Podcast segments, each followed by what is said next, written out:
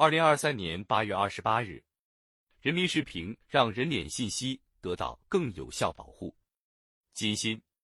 小区门禁、账号登录、超市付款，近年来人脸识别技术应用场景不断丰富，在便利生活的同时，技术的不规范使用也对个人信息保护提出了挑战。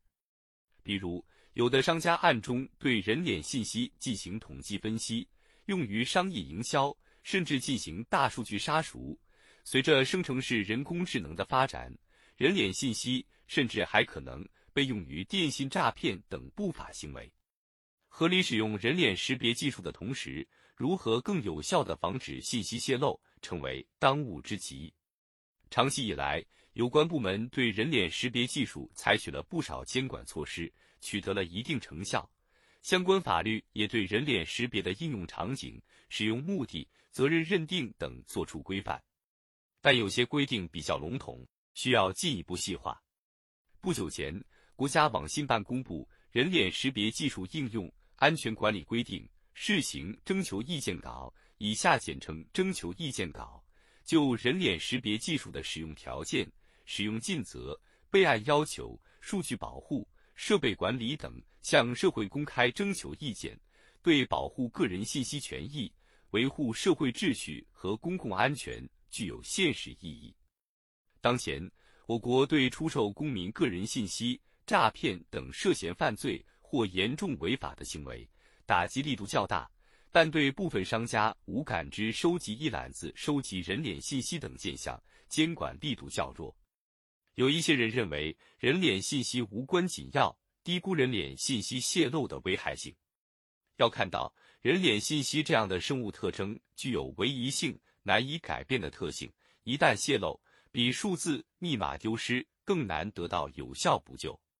因此，用好人脸识别技术，必须做好从数据收集、使用到备案、删除等全过程监管，并提供较高级别的安全保护。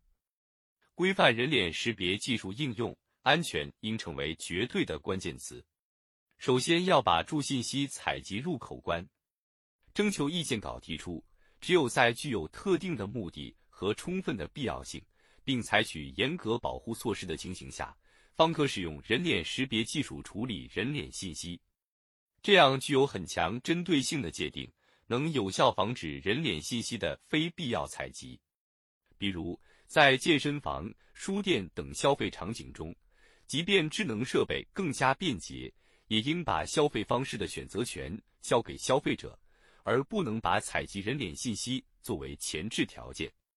确有必要时，应当取得个人的单独同意，或者依法取得书面同意，以当事人知情同意为基础，确保个人信息主体享有撤回授权的权利等。有助于为新技术规范应用划清边界，防范人脸识别技术滥用风险。要加强对数据使用的监管，全面提高信息安全保护力度。面向社会公众提供人脸识别技术服务的相关技术系统，应当符合网络安全等级保护第三级以上保护要求。第三级是除了金融机构之外可以用到的最高等级。此外，除法定条件或者取得个人单独同意外，人脸识别技术使用者不得保存人脸原始图像、图片、视频，经过匿名化处理的人脸信息除外。将相关服务限定在最小必要的时间、地点或者人群范围内，才能把风险降到最低。人脸识别具有独特的技术优势，是促进数字经济发展和社会治理的有效技术手段。然而，人脸属于生物识别类敏感个人信息，对此类信息的采集应出于维护公共安全的需要，并保障公民的知情权、决定权、选择权、删除权。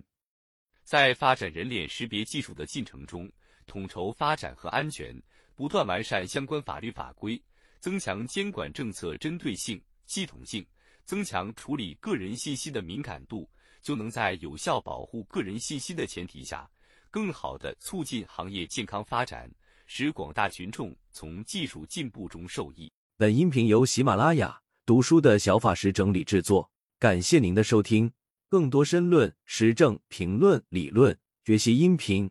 请订阅关注。